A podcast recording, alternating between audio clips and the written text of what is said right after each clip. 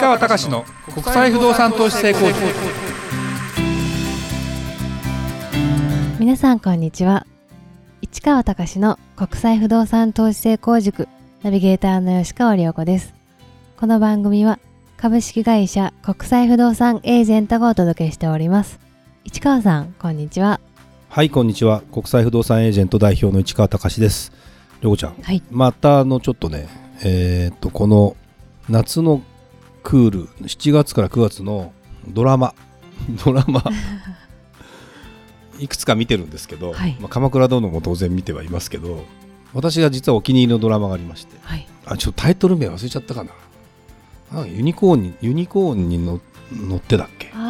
見たことある？はい。若い女の子が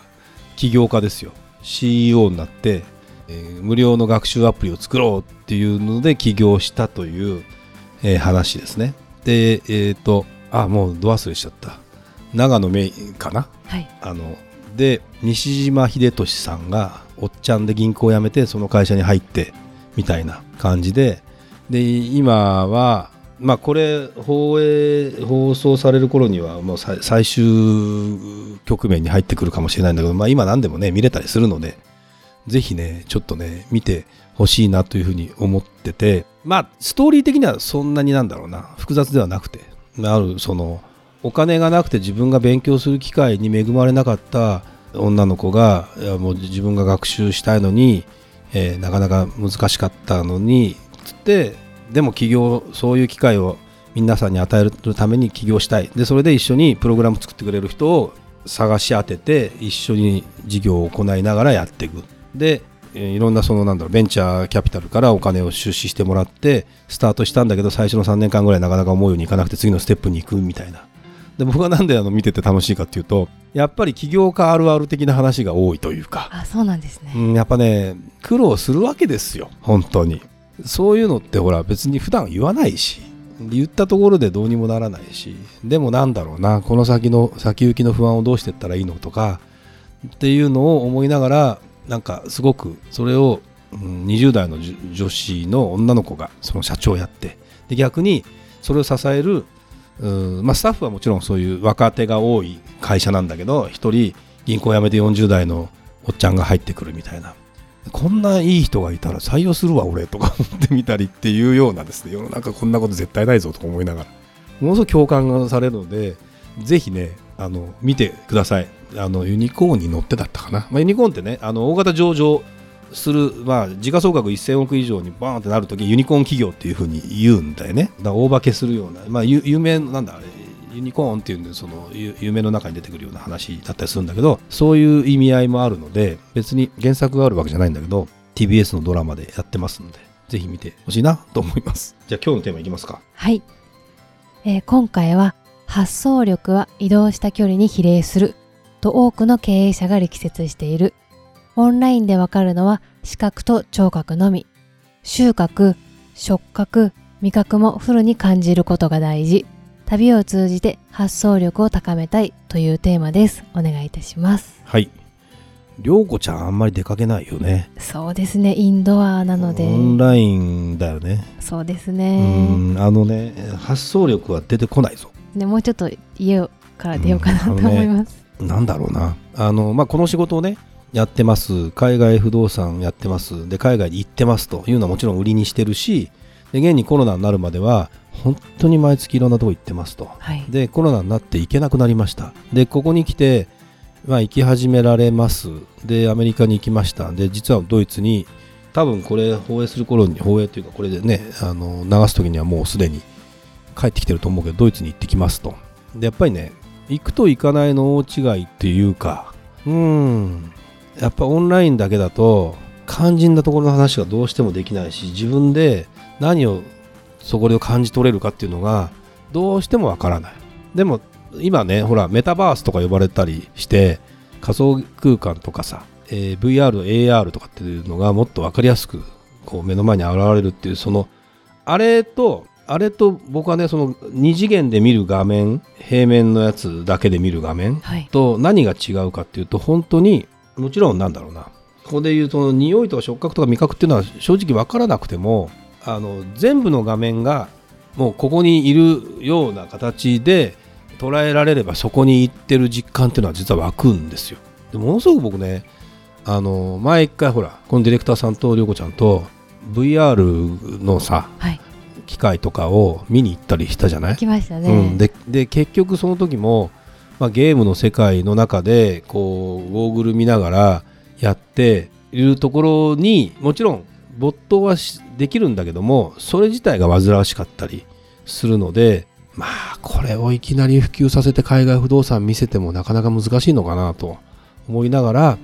まあ、断念したというよりも、まあ、もっといいものが出るんじゃないかなと。であるその今度東京ビッグサイトでそういうその V- VR 展みたいなものをやって展示会みたいなのやってる時にそのゴーグルなしで見れますよっていう空間あのカカメラが出ましたよっていうことでそれも見に行ったわけですよ。360万円ぐらいで売ってますっつって。ですごいとは思ったんだけどこうか画面壁に全部映る映るんだけど、はい。やっぱり臨場感という意味で言うと全然。だ僕の中でんでも2回だけこれ刺激されたのがディズニーランドの今はもうなくなっちゃったかな。誰もいないあれ松松下パナソニックかなんかがやってたその世界を単純に飛び飛ぶというようなあのこのまあ一応こういうなんだっけなメガネみたいなあの青と緑かなんかのメガネかなんかを 3D メガネかけてあと座ってると本当に世界を飛んだような感じになってるといういうやつがあのスペースマウンテンの手前のところにあったのよ。もう大昔からあったの。今もうないんだよ多分もうそれ。でそれの衝撃たるや。でそれは何が違うかというとやっぱりそのじ自分の見える視野だから180度以上だよね。200度まで全部カバーできてそこに大画面ができてそこにいてずあの椅子もこう右に曲がったり左に曲がったり揺れたりするのがこの映像とともにできるっていうか。だからまあジェットコースター乗りながら一緒にこう動きながらっていうような。でそれって今例えばユニバーサル・スタジオとかに行ってそのハリー・ポッターのなハリー・ポッターじゃなくてなんだっけなかな。なんかのやつのこう飛んでるってやつとかを実際に体験してみてああこのぐらいかなってことが分かったりかなりの技術が進化してるのでなんだけどでこれがやっぱりねこれがなかなかやっぱできない。でもこれは多分世の中あと10年15年すると僕はできるような気が本当にしてる。だけどそれを作る人っていうかね実際この何が言ってる発想力が移動した距離に比例するっていうのはやっぱりね僕は本当にこの仕事やってて思うのが海外に行きます、えー地球一周って4万キロあるんですよ。はい。4万キロね。で例えばアメリカに行きますっていうと1万キロぐらいあるんですよ。東京から福岡は1000キロなわけですよ。それの10倍ですねだから飛行機で10時間なわけ。飛行機1時間ぐらいだと時速1000キロだったら1時間で行くじゃない。マッハって大体時速1000キロぐらいじゃん。でもちろん逆風と追い風とかあるからさ微妙に違うんだけどそれ10時間乗っていくと1万キロなわけ。でやっぱりねそれで行って行って飛びお降り降りると。海外行くとまず何が違うと思う？な全てが違うの。もう。だってさいる人が違うじゃんまず。あ看板が違そううじゃん。はい。で今で言うと例えば日本に外国人が日本に入ってきたら多分何を思う？かみんなマスクしてるじゃんみたいに絶対思うと思う。あそれが僕はほらロサンゼルス行った時にいきなりあマスク外していいんじゃんみたいな。これだけでも全然ー違いますね。違うわけですよ。その時に何がででまずは気候がどうな天気がどうなのか何がどうなのかこの国のやっぱ4月に行ってみて思ったのがウーバー捕まんないじゃん。いないなこれ見て画面見て走ってないな。これって教えてもらってないけどでも行ってみてなんでって思ってであとうちのスタッフに聞いたらもうあのコロナで人が移動しなくなったからウーバーやる人いないんです。ってそうだよね。みたいな。食えないから。そうするとそもそもウーバーやる人がいなくなる。そうすると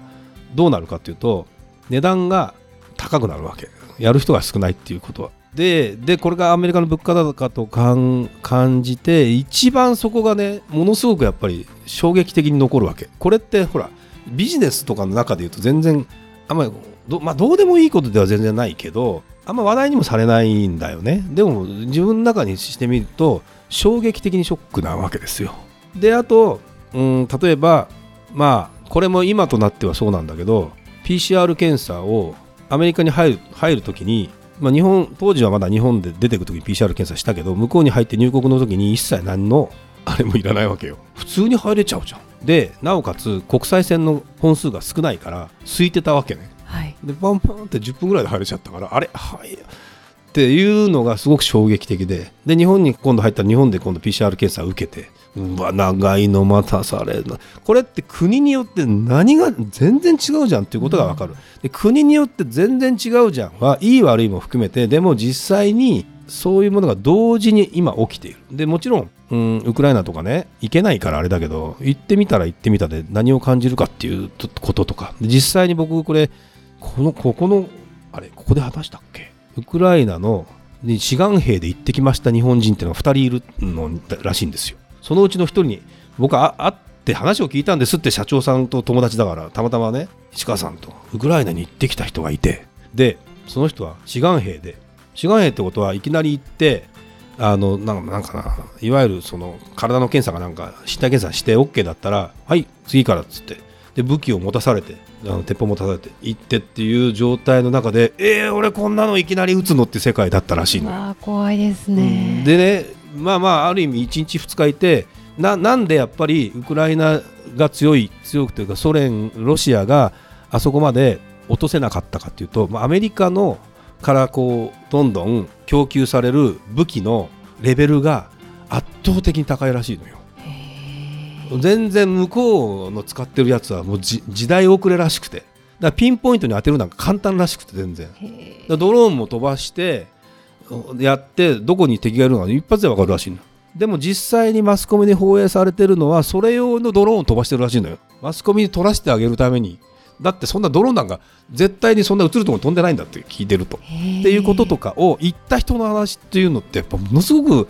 リアルです、ね、リアルなわけ。っていうことはですよ。やっぱりねなんだろうな。やっぱりねそう海外とか行けばよくわかる。移動した距離に比例するっていうのは自分の知らないところ遠いところに行けば行くほど印象というか衝撃というかものすごくやっぱりさ心に残るというか、うん、ええー、みたいな経験になるわけですよ。そうするとまあ多分人生観まで変わるんじゃないかなみたいな感じだったりするわけですね。だからなんだろうね。あと例えばさこれもなんだろうな。あのオーストラリアに僕は学生の時に最後行った時にその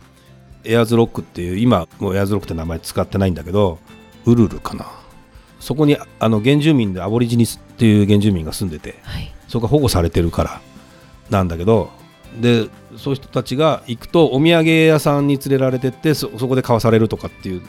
現実とかを見ると あのこの人たち全然仕事してなくてすごいもう保護されててすごい楽な生活してるみたいなことがあったりするっていうこととかの裏表じゃないけどさそういうことが分かったりやっぱり行く行かないの差っていうのはものすごく大きくて発想力をでも鍛えるっていうのは経営者からするとやっぱり何かがビジネスのヒントになるな何に困ってるなこれは実は本当じゃないんだなっていうことなんかを分かるためにもやっぱりね移動しなきゃ分からんね。そうですね。そう。だから僕はあの、まあ、もうあの今収録の時点ではあれですけどドイツに行ってきますと。行ってくるとまた何かがもちろんもう30回ぐらい行ってるから同じ街だよ。だけど今のドイツってどうなんだろうみたいな話に多分なるしそれは貴重なんじゃないかなという気もするしまあ涼子ちゃんなかなかそういう機会はないかもしれないけどでもねそういう機会があったり何かの刺激で違うスイッチが入ったりすると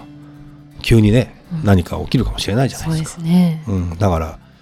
そういうバージョンアップしてみるのもいいかもしれないですよ。ということを今日は伝えたくてあのお話をしました。まあ、その時に食べ物とか触ってみてとかやっぱりあの味あそう思い出した。もう一個。ドイツでねお部屋を案内してもあのこの投資物件とか言ってで住んでる人の部屋を賃借人がいるところを案内してもらうんだけど、はい、家によって匂いが違うんですよ。え匂いです人種人種というか何人かによっても何人の匂いがあるわけ。それって多分食生活とかさ。でそれが合う合わないがあるわけ